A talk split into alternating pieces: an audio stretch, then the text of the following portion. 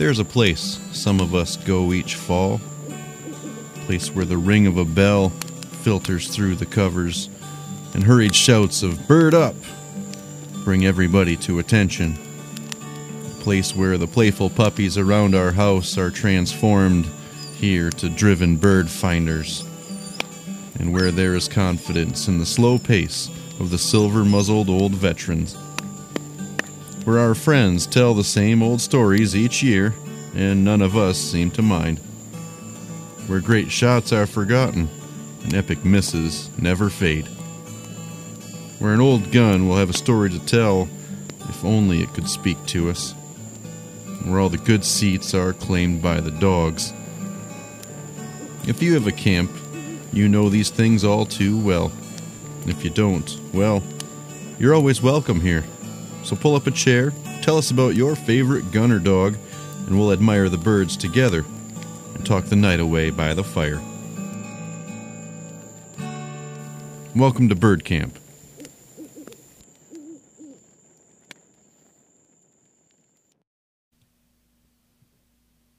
Before we begin, of course, thank you to the Patreons and a new Patreon again, Jake.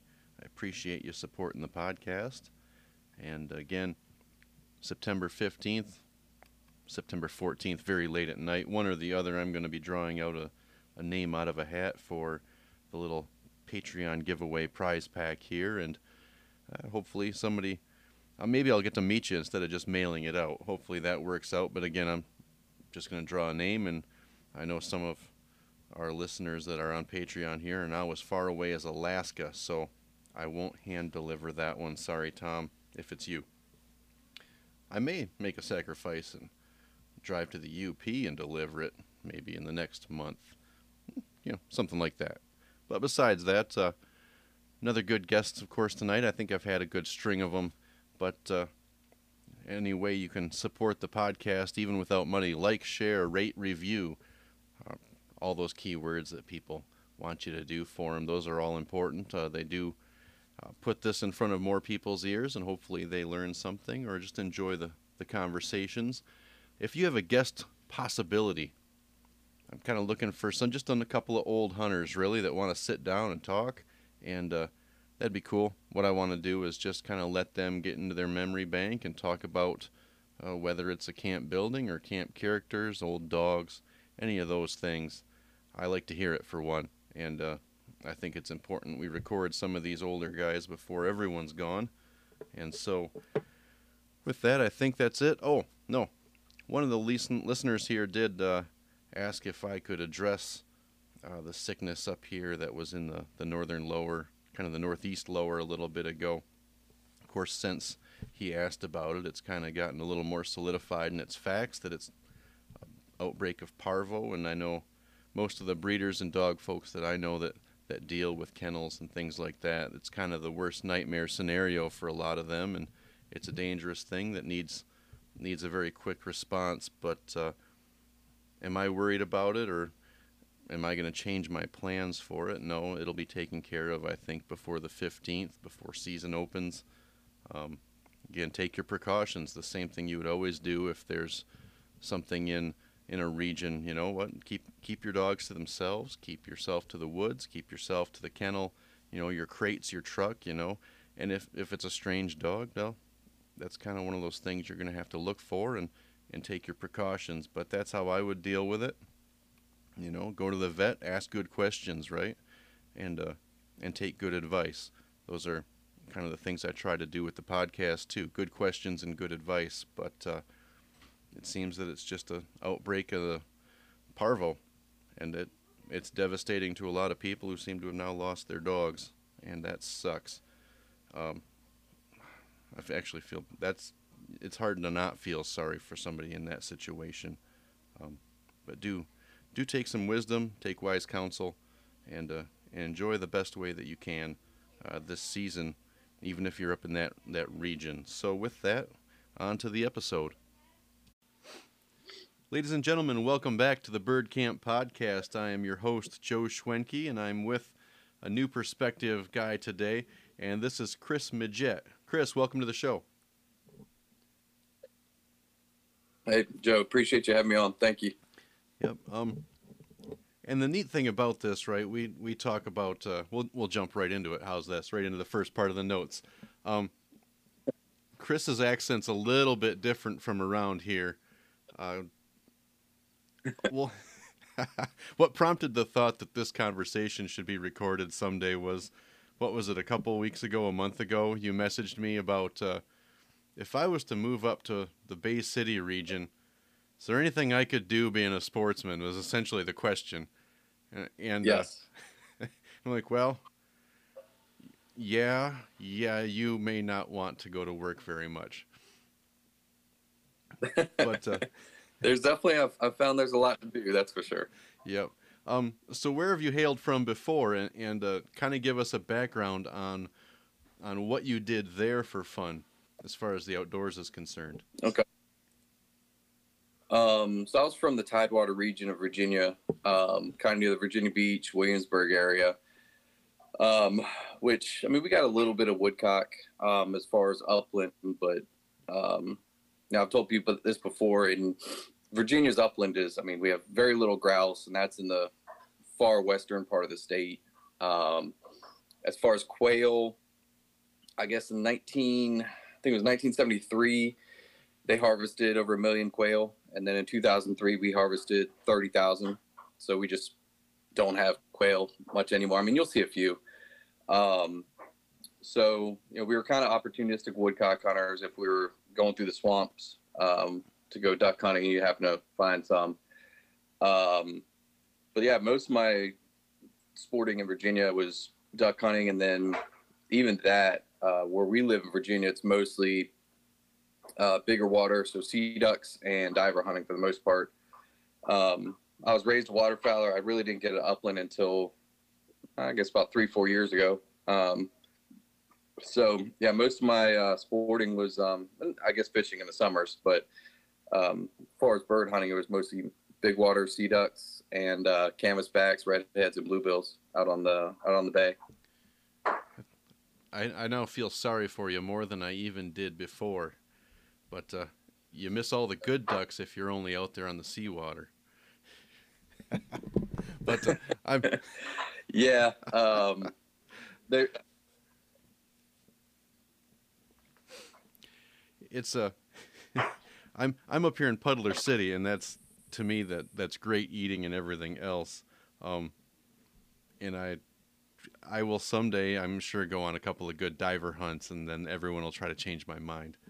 But uh, did you get into the doves at all? Let, us yeah. We'll, well open I mean, all the cans of worms.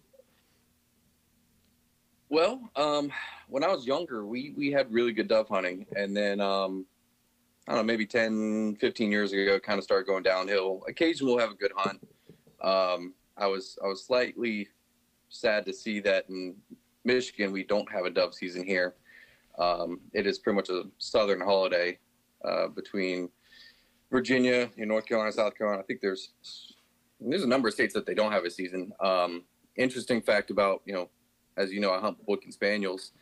In South Carolina, the state holiday for the Boykin Spaniel is September 1st, which is also opening day dove season, and they did that on purpose because they're you know a great dove dog. Um, yeah, we always go out dove hunting. Um, I never got real big into September teal just because I didn't feel like standing in my waders and sweating to death before the breathables came out. Um, I'd much rather sweat to death in a dove dove field. Um, but yeah, the um, I, I, mean, the whole reason why I got into upland really is just because duck hunting kind of went in the in the can a little bit in Virginia. So, you know, if you're out there hunting sea ducks in the bay, you typically don't use a dog, um, especially with the long lines of decoys going out. Um, so, you know, having my younger spaniel, I wanted to get into more birds with him. So that's kind of how I got into upland. Um, so yeah, as far as as far as dove season, I mean, we have it. Um, last couple years, I've been on a few good hunts, um, but those are, are few and far between. So, so when you first then messaged me the before, and uh, what intrigued you about the answers? Right? I mean, you you said, yeah, I, I can. I like to fish. I like to duck hunt. I have. I knew you had the Boykin already. And uh, mm-hmm. okay, well, you know, what's there to do kind of around my area? And I said, well, everything. You're Yeah. And Yeah, The, uh, the more I think about it, the better it's going to be for you. I think. there was um it was you um i think um uplander lifestyle cliff if Oh, i yeah. remember correctly he, he's also from michigan Mhm. um i think john osborne he's a author i believe and then the the guys that he's written a couple books with they're all from michigan Oh yeah. so um everyone i talked to said man it's a it's a sportsman's paradise um so yeah it was uh i mean switching jobs is a big deal. Um, obviously, changing from Virginia to Michigan is a big deal. Um, but the opportunities, as far as you know, not career aside, you know, the opportunities for just being outdoors more and getting the dog on more birds was uh, very exciting. Yeah. So, uh, have you? I, I expect the last month you've been daydreaming, right? Opening day for us. All the seasons start sometime after September first. So, Right. how's it been like trying to work, knowing that you're not that far from world class walleye fishing? The woodcock flights will be starting soon. A teal season, a goose season that lasts till Christmas. What Hmm. what's been your daydream now, like keeping your mind out of work? Uh, well, luckily, um, a couple of managers that I work with, um, they, you know, of course, I've, I've realized now that everybody in Michigan has a cabin up north somewhere. It's like, you know, all y'all have one somewhere, and I don't know how y'all afford it, but you do. Um, so a couple of guys that have cabins were telling me that they went up, um, you know, last weekend, weekend before last, and like, uh, oh, hey, Chris, don't you bird hunt? I said, yeah. And they go, man, we saw a bunch of partridges up there. And I'm like, you mean grouse? And they said, yeah. That's when I realized y'all call them partridges. Um, but uh, yeah, I had to realize what y'all were talking about at first. Um, so yeah, I think um, I'm I'm obviously looking forward to that. Um, I, I I went up to Maine last year with my girlfriend. Um, long story short, I'd been away duck hunting and pheasant hunting in North Dakota for about a month, and she wanted to have her time. So uh, I told her we were going to go up to Maine to go hiking and see the mountains, and that turned into a slight grouse hunt also. Um, so that was my first ever grouse hunt, and you know the history behind grouse hunting was I'm a big reader and a history nerd, and so I think that's probably the thing I'm looking forward to the most is just getting out there. Um, you know, you asked me before we got on the call if I'd done any scouting. I have done zero scouting really, other than just driving around so far. Um, but you know, I mean, that's it's it's going to be difficult, obviously, not knowing where to go, um, just looking online and the GEMS sites, and but I think also that'd be kind of the fun too, is just exploring their areas. Um, and then I leave Michigan September, I think 10th to go to Wyoming to go sage grouse hunting. So, you know, I got grouse because, well, I guess I got teal, sage grouse in Wyoming, and then then I go back to North Dakota in October. So, I mean, I kind of got everything really. Um, but as far as Michigan, man, I'm I'm really looking forward to. Hopefully, I mean, let me put it this way: I don't. I hope to shoot a grouse, but I just want my dog to flush some. If that's you know if that makes sense. I think you're setting the bar kind of low. But you know, uh, I, I'm a huge believer in under promise and over deliver. So let me set my stand, especially coming from Virginia. I mean, growing up, puddle duck hunting with my dad, if we saw a duck, it was a good day. Um, so I've not been spoiled at all. So yeah, I naturally have low standards as far as bird hunting for now. And maybe Michigan will change that and I'll get spoiled. But right now, I'll keep the standards low. I I think once you get your feet wet and you get the hang of it, the Yeah. the three woodcock limit's going to be that barrier you're going to run into over and over and over again. um, That's a good problem to have. it, it is. It's uh again we and we you'll you'll learn too. Some of us still call them grouse. Partridges are we kind of joke. Partridges are the ones you shoot when you jump out of the truck real quick after driving real slow, and and grouse are ran right. up with dogs. Um, but besides besides that, you know, we, we count flushes. So you're you're in good company with with the Virginia mentality of hey, we heard a couple. It was a great day. Yeah, Um, that's but right. I, I think we're gonna have another very nice season coming up. I had, Mhm. I think my best grouse season last year, and Okay. very similar conditions this this spring, uh, to my memory, um, with some good reports out there of, of chick survival. So I'm expecting I may I may even break double digits and get ten. Well, yeah, me. that's. I mean, maybe. yeah, it's. uh I, I know I've talked to some buddies of mine that live in the western side of Virginia, and they live up in the mountains. And I said, you know, do y'all ever see grouse? And they're like, yeah, back when I was like ten years old. I mean, they just we just don't see them at all anymore. So, um, yeah, just to. I mean, I remember driving to Maine, and we had gotten pretty close to where the cabin was that we were staying at, and you know, there goes a, a grouse running across the road, and I was like, well, hell, at least I saw one. Um, luckily, we ended up shooting a few, but Yeah. yeah, I was just happy to see one. So um, Yep. yeah, I'm definitely I'm I'm very much looking forward to being up here. Um, as far as the learning curve for waterfowl, um, I'll probably go on a few guided hunts. You know, not to knock it. I typically try to freelance. Like when we go to North Dakota, we do everything ourselves. Um, but just to help the learning curve as far as you know, what do the birds do around here? Um, obviously, I can pick the the guides' brains about maybe some public land areas. Um, I did realize y'all have a lot more public drawn hunts than we do in Virginia. I mean, it's just it's crazy. And then y'all, I think, have hunts just about every day on a lot of them, and they hunt morning and afternoon. Yep. Um, There's a big one to your southwest, Mhm. um, Shiawassee, and yep, it's right about that. it is an adventure, especially if Yep. you're not used to it. Um, Right. and we can maybe get together, or I know enough of the guys there that would take out a new guy and show him the ropes because getting lost in the dark there is bad. but bet. Yeah. there there have been some of my most magical duck days in our lottery system draw units. Um, Yeah. And it is incredible. And yeah, if you're not used to the opportunity, some of these areas Mhm. can hold 50 parties pretty safely, and they'll hunt twice a day. Wow, So that two, many. two draws. Um, refuge counts, depending on where you are from the south, our refuge counts look a little sparse. Um, Mhm. But then again, we also flood cornfields, so you're sitting in piles of flooded food. And uh, yeah, Nayanquing's just to your north. Uh, the bay, Yep. you're used to sea ducks. The bay is the bay is a little tricky water wise.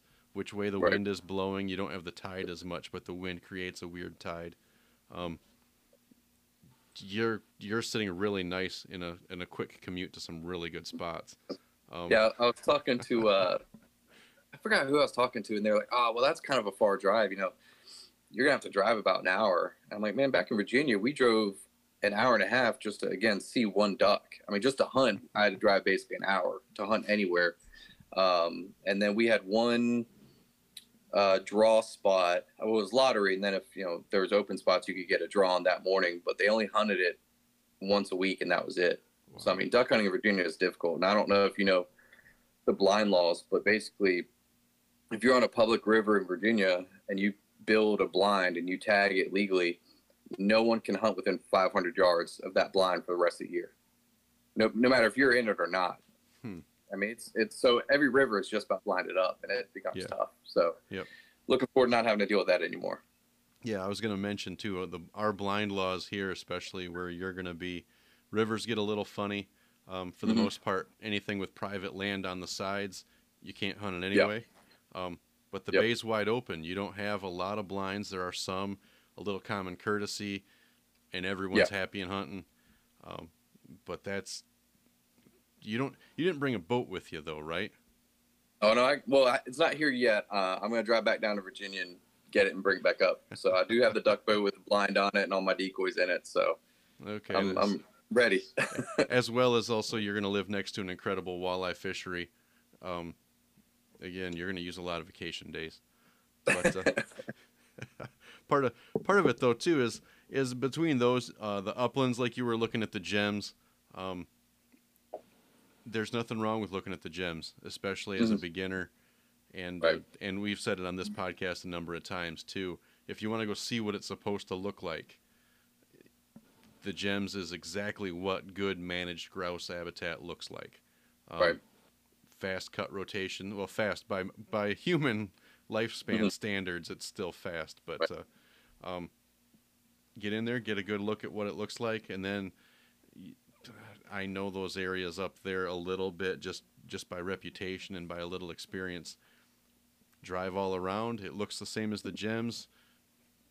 Drop the boykin out there and go, and uh, Yeah. and you're gonna definitely find you're gonna definitely find birds. Um, again, I think it's a great season coming up, but uh, you didn't you didn't deer hunt, did you in Virginia? Not really. Um, occasionally, you know, we'd go duck hunt in the morning, and then um, one of my friends would say, "Hey, you want to go deer hunt this afternoon?" And I'd say, "Sure." Yeah, I'd put my back up against the tree, and I would take a nap and get woken up by him shooting a deer, and then I'd have to just help him carry it out. Yeah, that was pretty much it in Virginia. When I when I lived in South Carolina, um, or when I was going to college in South Carolina, I had a lot of friends that had some farms, and so we we hunted their property a good bit.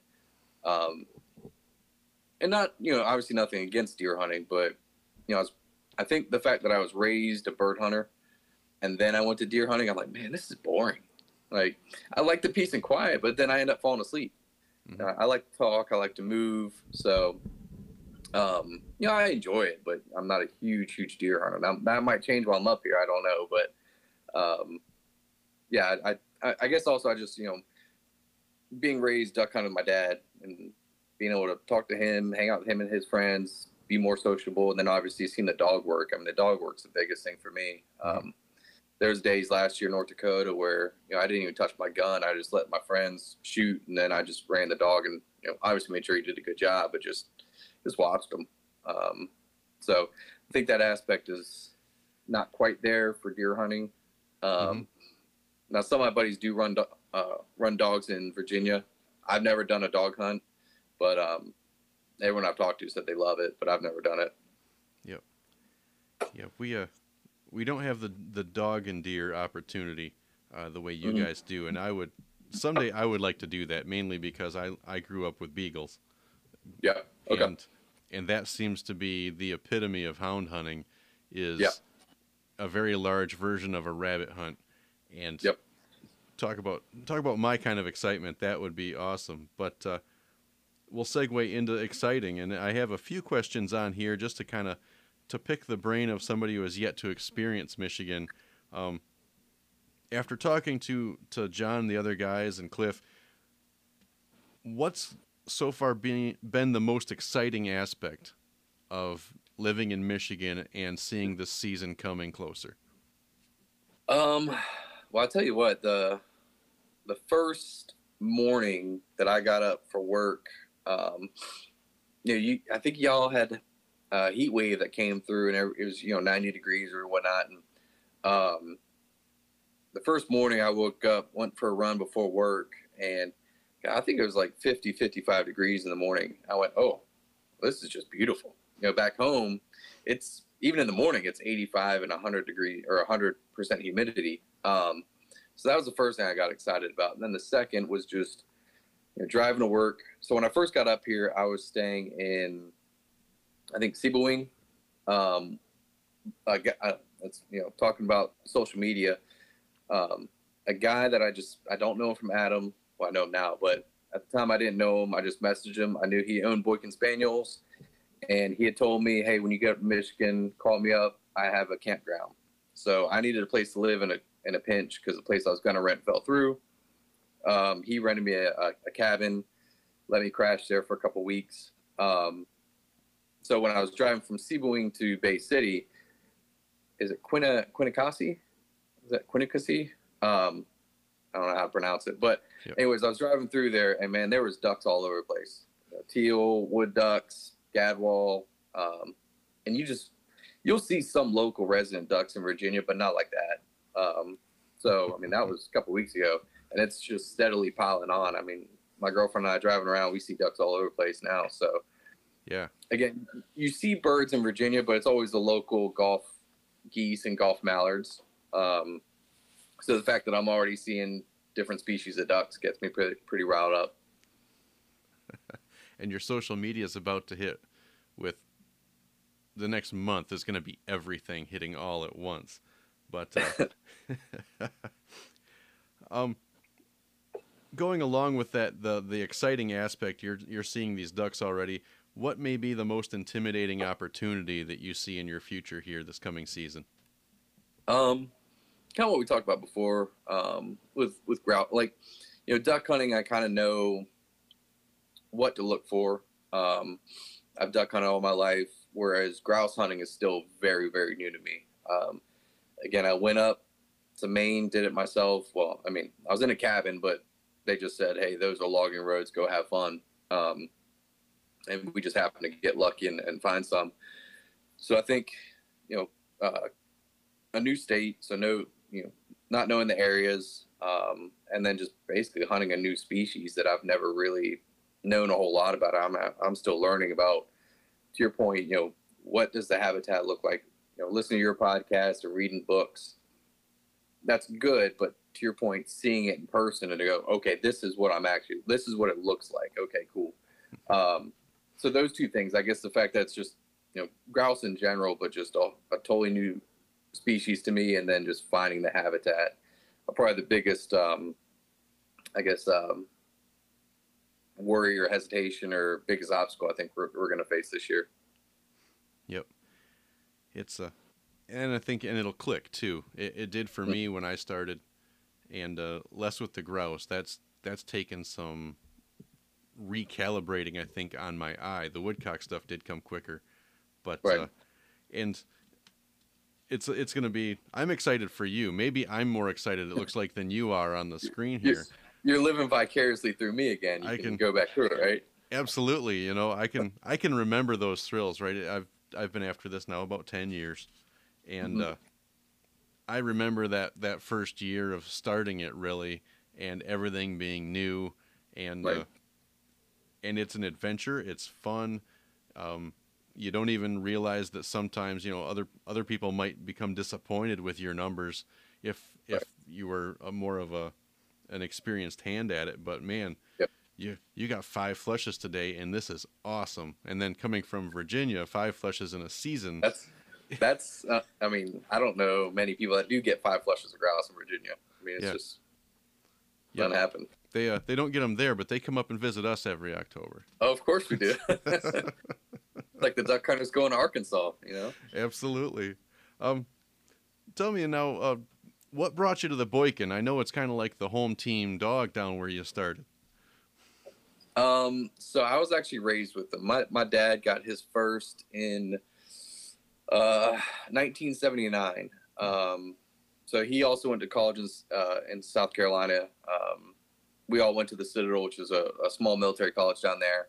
And um, to hear my dad tell it, he wanted a lab originally when he when he graduated from college, he got into duck hunting, wanted a lab, and um, my mom basically said, "No, I don't want a dog with a tail."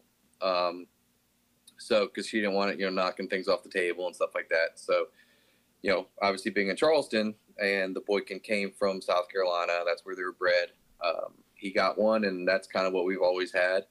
So, um, you know, I guess when I graduated college, um, I went ahead got my first Boykin. He's 12 years old now. He's retired, lives the the lazy life. Um, and then I guess about four years ago, um, I was looking to get another dog, and I looked at some other breeds, um, everything from some of the versatile dogs to you know maybe even a pointing dog. Um, even looked at a lab, and then I said, you know what, Boy, Boykins, I, I just know them. Um, I'm not a professional trainer, but I know Boykins. I know how their temperament can be. Um, I enjoy their quirky personalities and their slight ADHD. Um, you know, you, it, anybody that ever talks about getting a Boykin, I tell them it's it's not a lab. They're not a robot. Um, they will mm-hmm. get bored very easily. They have the spaniel in them. Um, some are very soft tempered. Some are hard headed. My my older one, man, if I put a little growl in my voice, it puts the fear of God into them my younger one, you know, I can, you know, put growl in my voice. I can smack him in the butt, and he just wags his tail at me like, "What's up, buddy? Like, you want to play?" Like, yeah. So, I mean, in the Boykin, you can get very different personalities, but that's because they're basically still a mutt. Um, you know, as far as all the different breeds that they made them out of. Um, so yeah, I guess also just the versatility. You know, they're not versatile in the fact that they point and retrieve. You know, they're a flusher, but you know, we've had Boykins that we had one that retrieved a couple swans for us. Um, I mean, it took us it, it, took him a while to bring it back, but he brought it back. Mm-hmm. Um, you know, Traveler, he's four years old. He's gotten um, a couple different grouse species. He's gotten wild pheasants out west. He's gotten wild quail. Uh, probably every species of duck or puddle duck at least. Um, you know, so I mean, they're just great house pets too. So, you know, it's it's one of those things that I know them. Uh, they're small, so you know, and I got to lift them up back in the boat when we're duck hunting. It, you know, it's not difficult. yep. you know, don't take up a whole lot of room. Um, yeah, they're just a good. They're just a good breed for me. Um, they're not for everybody. Um, again, their personality and their soft temperament can be a little too soft for some people. Um, I tell guys if you want a dog that will do the same thing day in day out, don't get a Boykin. Mm-hmm. You know, just don't. Um, if you want a dog that you know is going to mature super quick and it's almost going to be ready to hunt out of the box, you know, a lab, you could probably hunt a lab. I mean, this is just me guessing, but you could probably hunt a lab. What about six months? A, a Boykin, yeah. you're probably not. Um, they're physically not mature yet. They're definitely mentally not mature. They mature much slower than a lab does. Um, but they're they're fun. I mean, you know. so yeah, yep. that's all. Uh, that's that's why I ended up with the Boykin. I, I was raised with them. Um, yeah, the old the old swamp poodles, man. That's that's what I'm stuck with. Yep, we had a I marshaled at a, a finished flight in our HRC club for their annual spring test and there mm-hmm. were five Boykins out of yep. 22 dogs. We had all yep. the Boykin Club in our flight, and uh, the the thing about every one of the spaniels, the Boykins, the Springers, the Cockers, is they're happy little dogs. Is pretty yes, much the first thing you notice yep. is the dog just looks happy. Um, yep. Regardless of whether or not you were going to win a ribbon that day, the dog is happy. the so, dog is happy to be there with you. He doesn't care if he's winning or not. He's right. just happy. right. Um, but uh, uh, do you do hunt tests at all? So I've done um I've done a few. Um, we so um I used to prior to moving to Michigan, I traveled uh, basically every two or three days. I was in a different state. I would leave my house Sunday afternoon. I was home Friday night at midnight.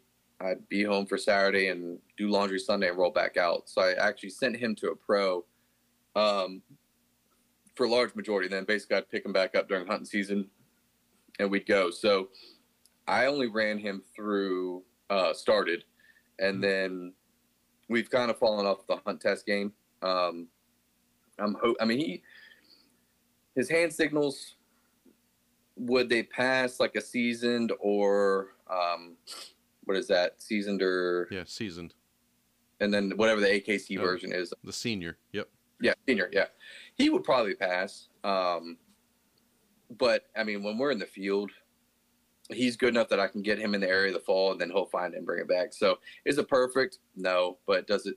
Will he retrieve ninety eight percent of the the birds that drop in the field? Yeah. Um, so I'm I'm happy with that.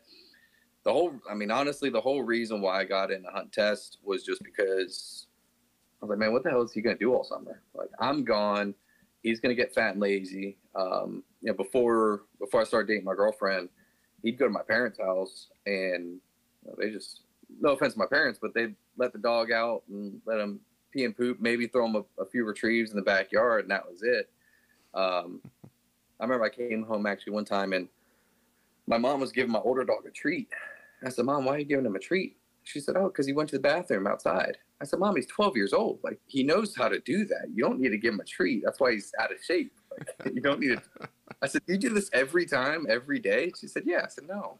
Um, so I got in the hunt test game just to give him something to do during the summers. Mm-hmm. Um, now that I'm not traveling, I have the full intention to start training with the club again. Um, I'm not super competitive with my dogs. I'm very competitive in life, but not with my dogs. So I ran my older dog in some field trials.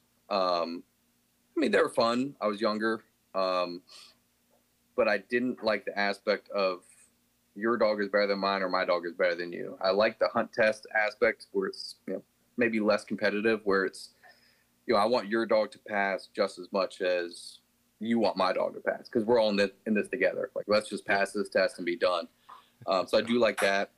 Um, I've run him in a few upland tests. Um, the first time that I ran him in an upland test, I remember I talked to this trainer and I said, well, what do I need to do to get him ready for this upland test?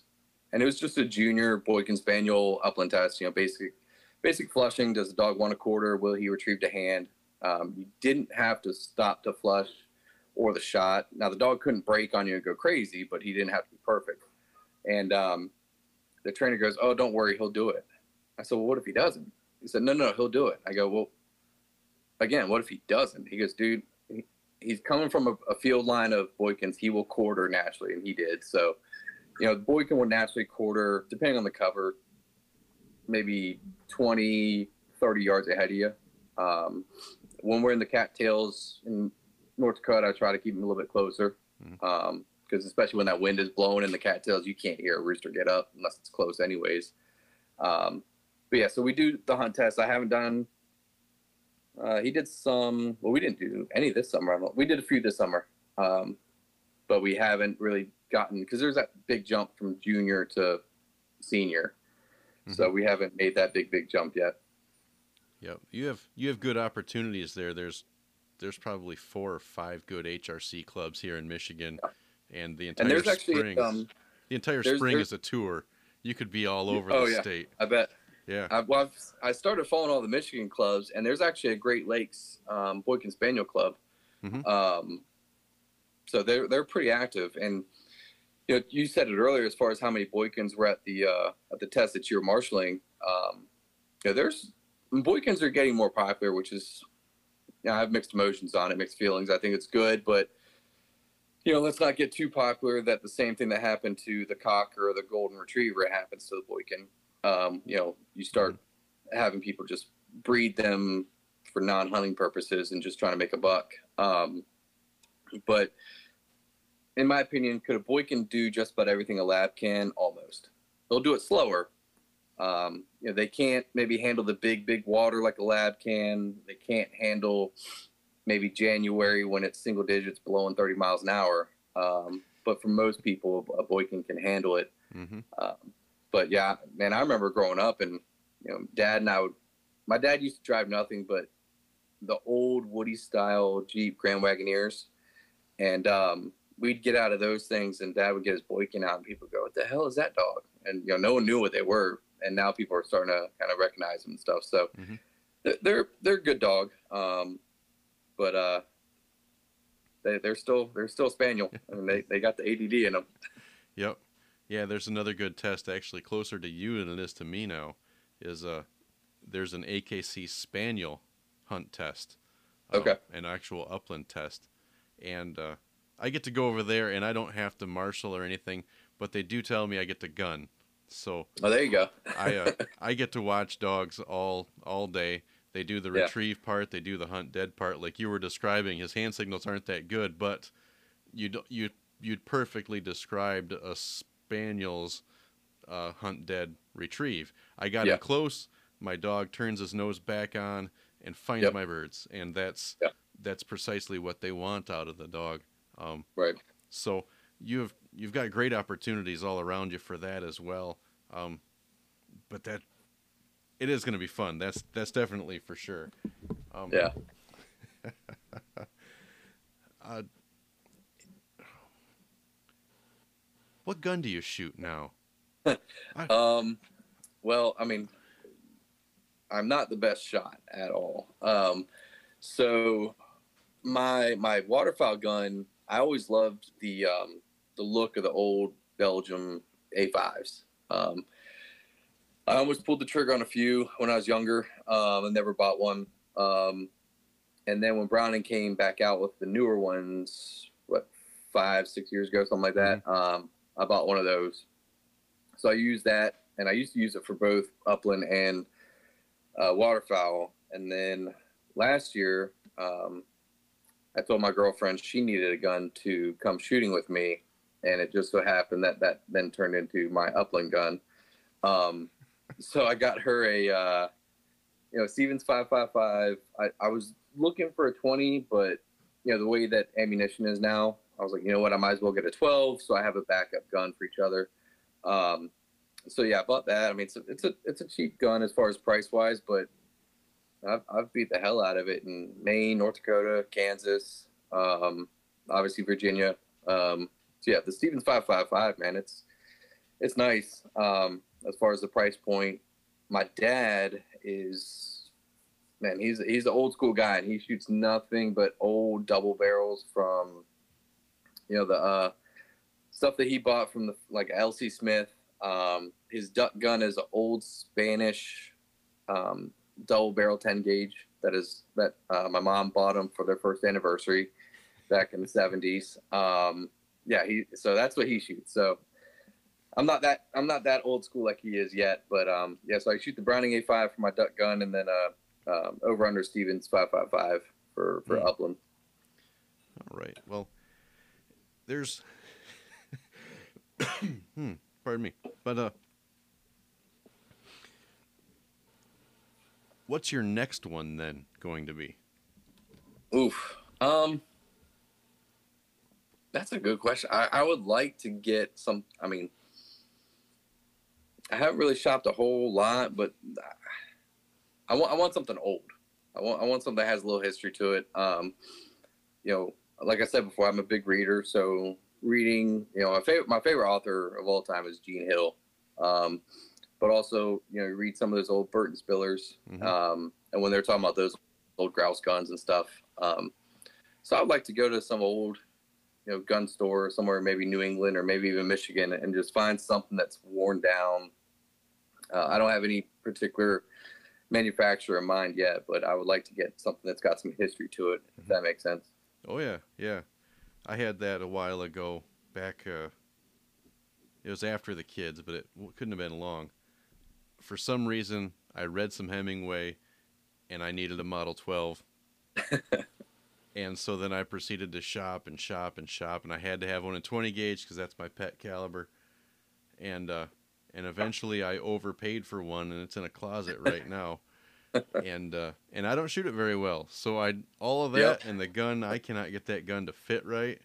And Yeah. uh, in the end, it's going to be I think as my boys get a little older and graduate out of their 500s, um, the little super bantams, they're going to end Mhm. up graduating into a Model 12 because someone's got to figure out how to shoot this gun. So it's gonna fit somebody, right? Yeah, yeah. Or I mean, eventually it'll get sent off to my nephews, or you you know, it'll find a new life. But uh, you've you mentioned uh, authors, you've mentioned some books again, and I know you have. It's a blog, isn't it? Um, so part blog, and then um, I've, I've written a few articles for some um, some publications out there. Mhm. Um, it kind of started. I guess my first my first article was with the Boykin Spaniel Society, um, and honestly, that was I don't remember how it happened. Um, I do remember I was flying home. I may may not have had a few bourbons on the flight and just started typing up a story about my dad duck hunting and how everything went wrong in this hunt and all this stuff. Um, and so she published it uh, in the Boykin Spaniel Quarterly magazine. And um, uh, the the editor for Hunting Dog Confidential, about that same time, I was messaging her saying, "Hey, you know, y'all haven't talked about Boykins at all in the magazine or the podcast. Like, we're not giving Boykins any credit." Well, she saw that I posted that my article was published, and she said, "Hey, you need to write for us an article on the Boykin." So that kind of started it. Um, and man, it's kind of gone from there. Um, I got one coming out for uh, Wildfowl Mag soon. Um, let's see, uh, Upland Almanac has one. I don't know when that one's going to be published. Um, a couple other magazines, but yeah, I mean, it, it's. I want to, you know, no, very few. Of my, I don't think I have any articles really that are more like how tos. I don't consider myself an expert in anything, um, so I don't feel like I should write a how to. But most of my articles are just funny hunting stories. Um, again, my favorite author is Gene Hill. And Mhm. all of his stories except maybe what maybe two or three are just funny. You know it's all stuff that we can relate to whether it's falling in the water getting waiter or water over your waders or you know missing shots um, or the dogs. You know he talks about the dogs a lot and just being out hunting. Um, so all my stories are revolve around that. It's it's not a how to none of them are are you know ooh the top 10 best shotguns to get this year it's no it's just Oh it's just goodness. stories Th- those are Yeah. just page fillers. I, I can't read them. I mean, I understand they have a certain purpose, I guess, but I remember. never- yeah. I, I can't. I- That's like reading a chemistry book to me. I just, I just couldn't. Eh. Um, At one point, I had subscriptions to everything, and those top ten shotguns, I would devour that article, and then Yeah.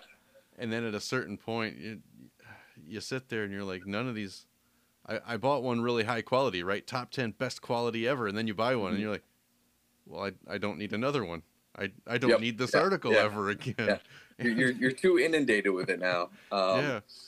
Or, or I the guess- value ones. The value ones I think are even worse to me. Yeah. You know. Yeah. I mean, I think they serve a purpose in hmm you know, obviously, obviously marketing. Um, and you know, if someone is new to the sport, it gives them some other opportunities to maybe look at some other products that they hadn't heard of. So I get it.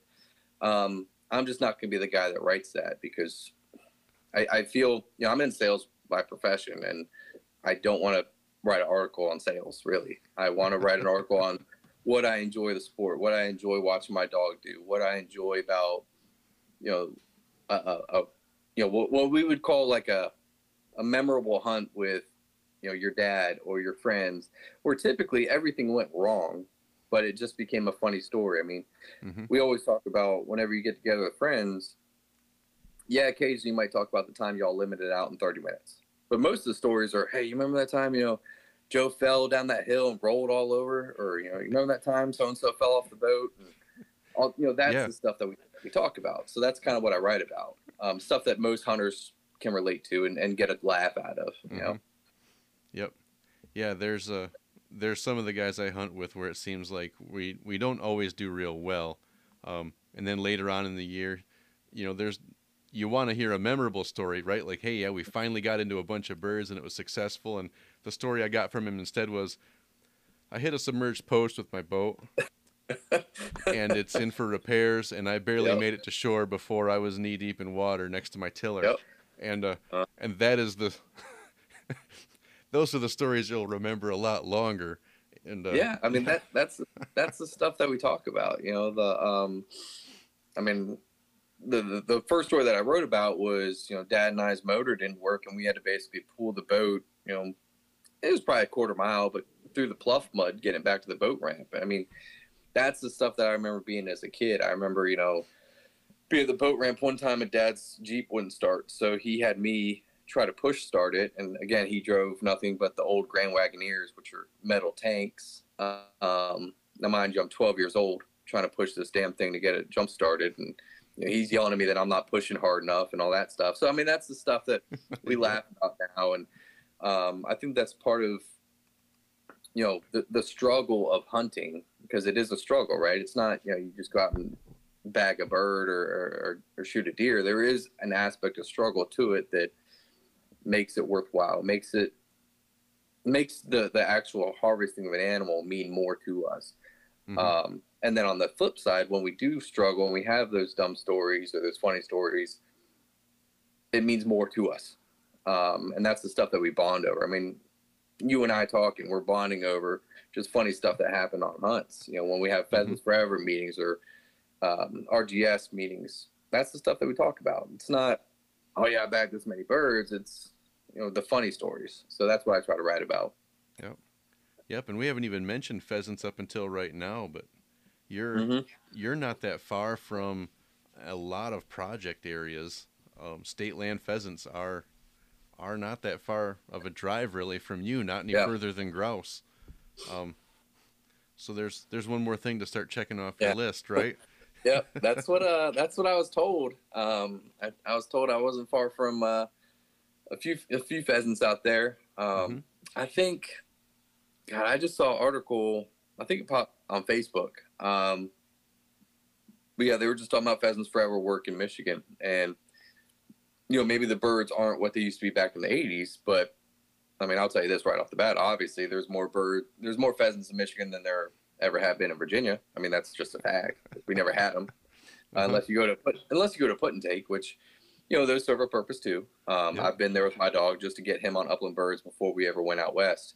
Um, yeah, to your point, I mean, um, there there's uh, a plethora of opportunities. So hmm um, whether I bag birds or not this year, um, I will have opportunities. So that's you know that was the biggest thing in Virginia too is just how can I get out more with my dog.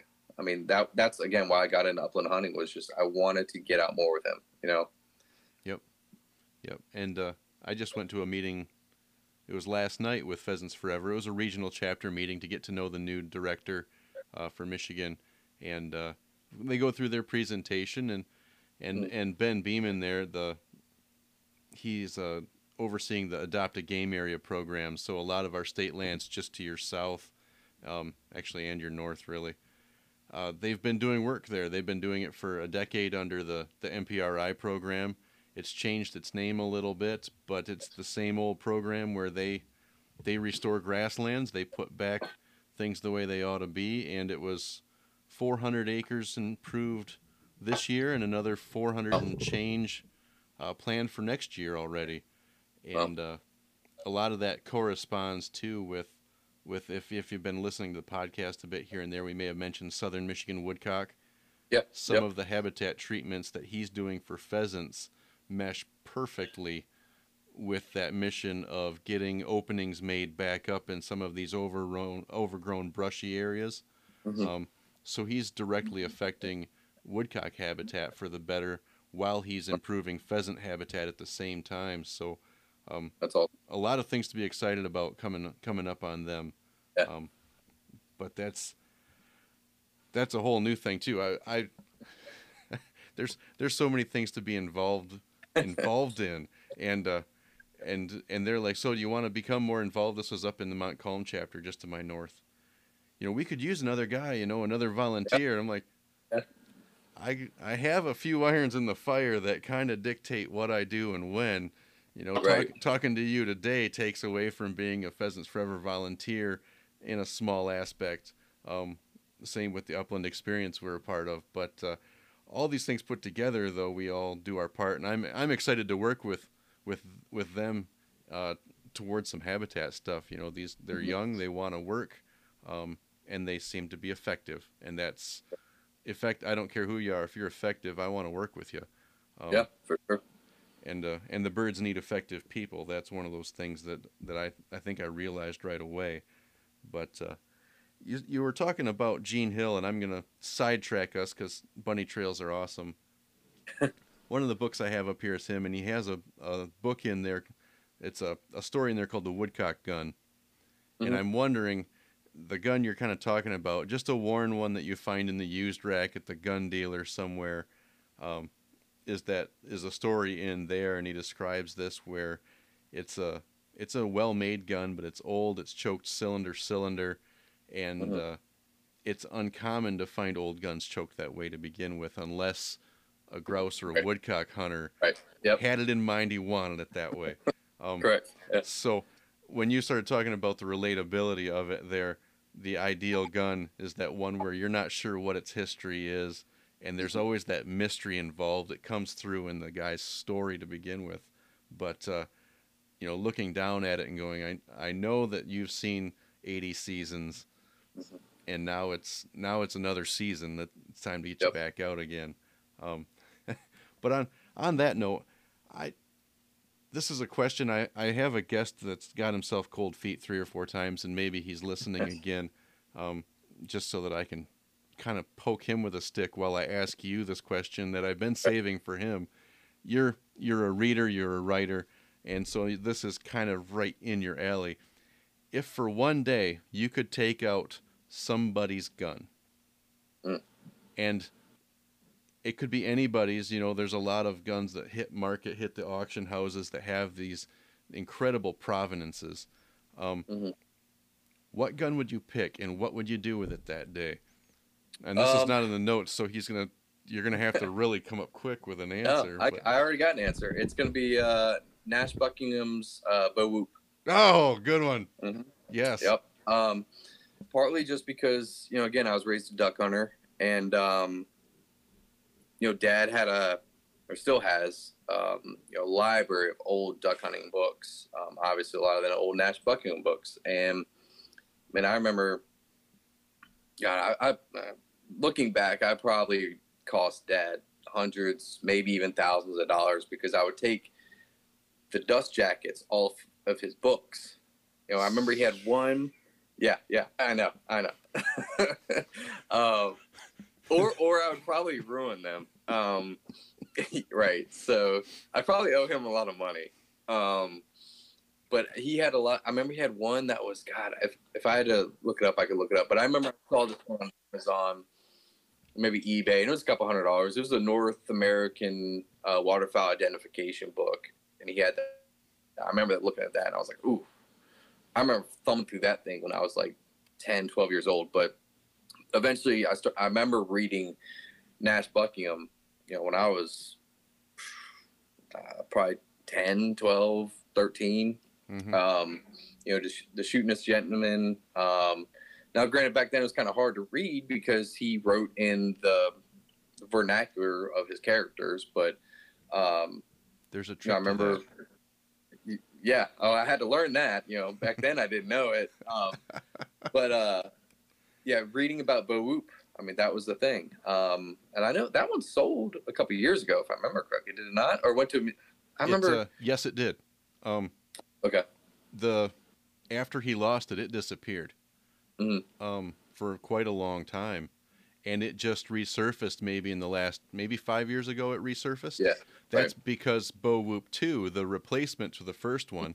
Um, for those who don't know, Bo Whoop was a Super Fox 12 gauge 3 inch Magnum, uh, chambered by Burt Becker out of Philadelphia for Nash. It was a custom made choked full and full duck gun, waterfowl gun, um, and I believe the load he asked it to be for was ounce and three eighths copper plated fours. I, I've also read my Nash Buckingham. Um, I see that. Yeah. And he he showed it to somebody, laid it up against a fender, and drove off. And he oh. put out rewards. He wrote in magazines. Of course, Nash wrote a lot. Could yep. not get somebody to bring that gun back to him and so his friends had another one made, and he shot Bo Whoop 2 then the rest of his life. It went to auction some time ago before the this other one came back up, fetched a huge price, and the person who bought it handed it to Ducks Unlimited and said display it. Oh, that's awesome. That's, when this yeah. one when this one hit the market, it it pops back up, right? And uh, as as a literature fan, as a duck hunting history fan, as everything else fan, I don't think these people should have got a red cent.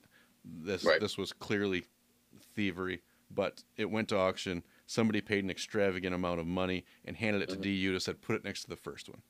Uh, um, well. And so they're both displayed there, I think, at DU headquarters. Yeah. Um, but it's it's one of those iconic guns. It's it's I can think of about twenty off the top of my head that are yeah that and that one's a contender for number one just because of the guy involved as well. But uh, yeah, that's. I think um, you know part of it for me is again you know reading about it when I was little, and then you know for those again that don't know, the nickname Bo Whoop mm-hmm. came because when he shot, it sounded like Bo Whoop.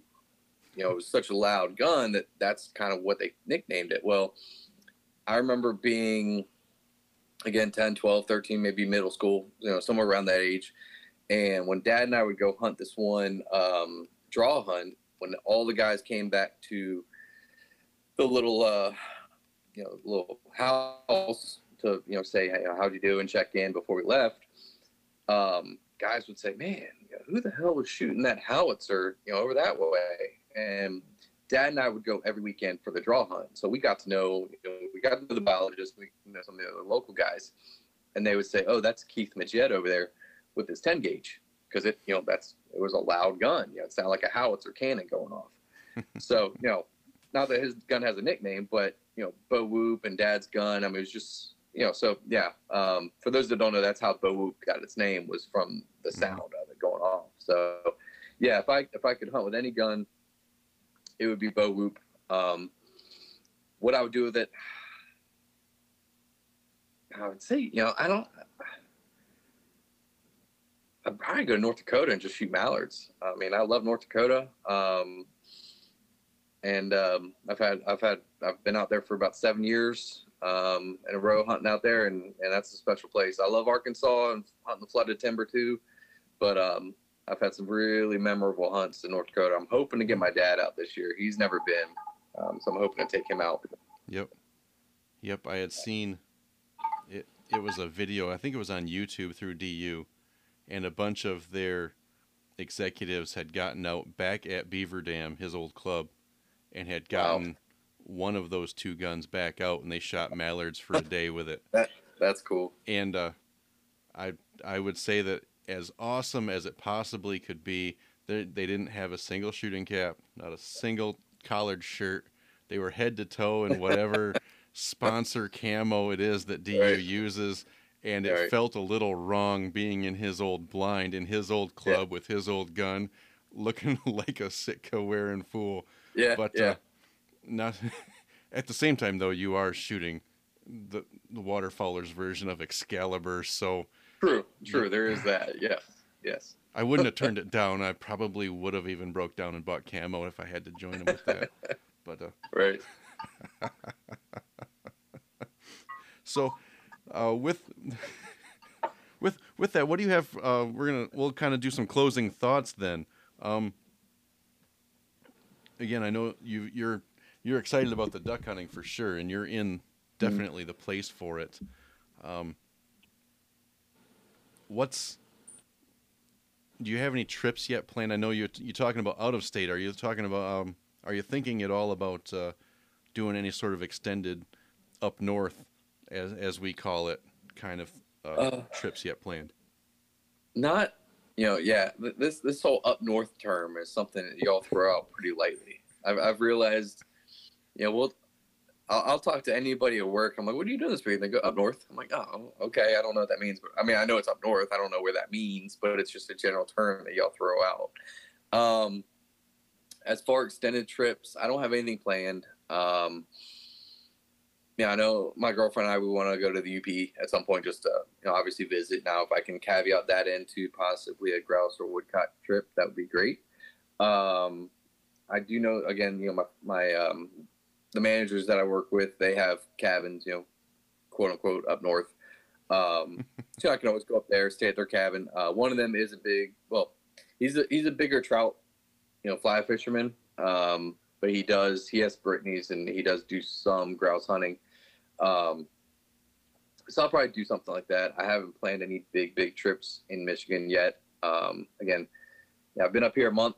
Um, the first let's see, the first two weeks I really didn't do anything except rest and just get my bearings as far as work.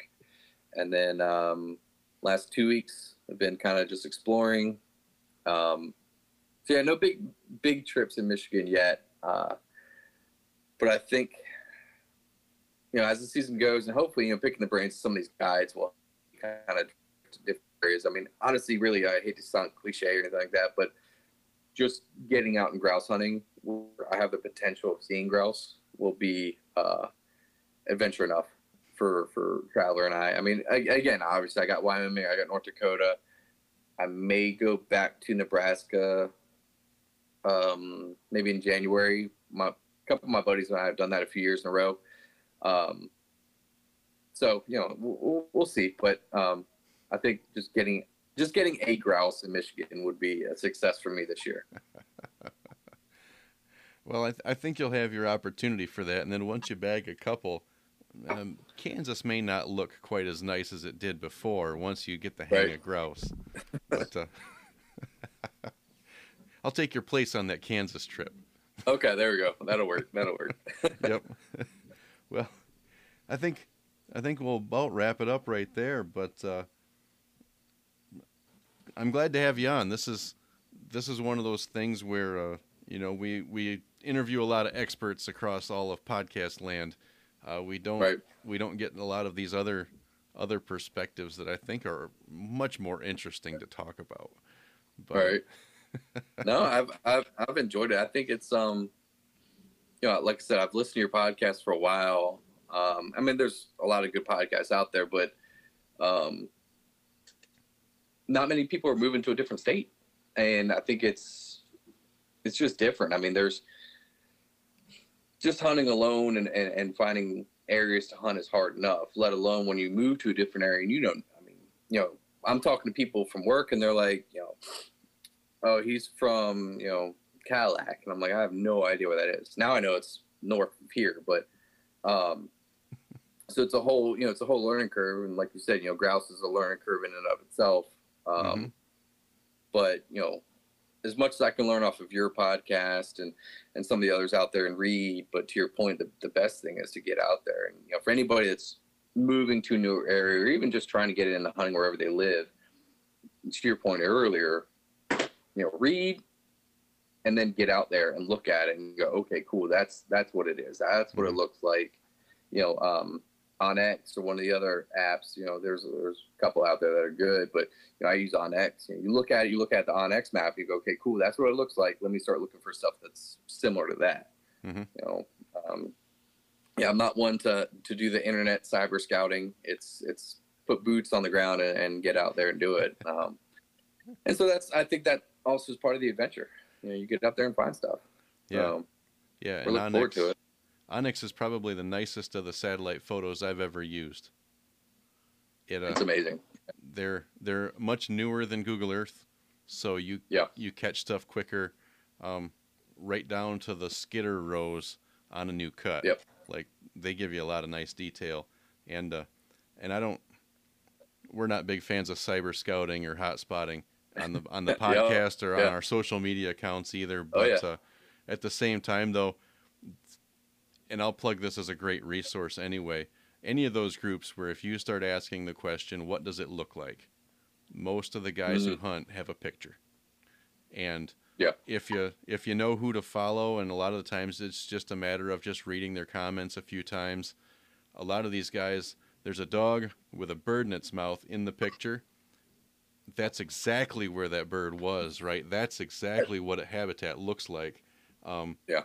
And then at that point, yeah, you look at your OnX, you look at the MI Hunt app from from the DNR, Yeah.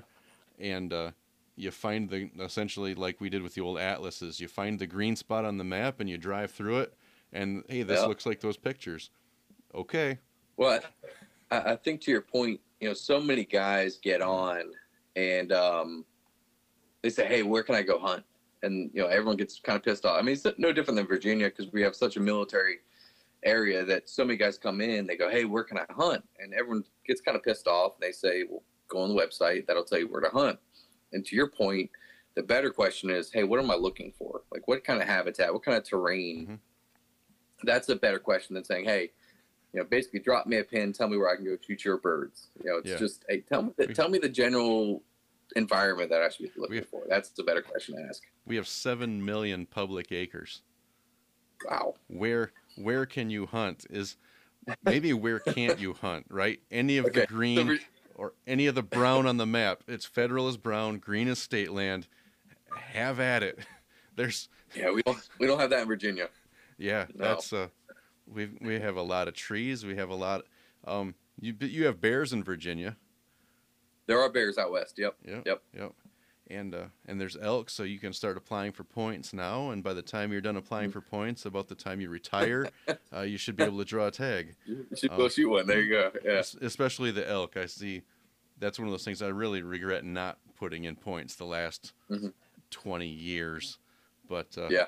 But then again, I, I I might start tomorrow. I might put in points whenever the next the next uh, Yeah. application period is. I think it's actually in the spring. But uh, well, and with that, then, Chris, I'm gonna be done, wrapped up here. We'll push the the stop. Uh, it's the stop recording button.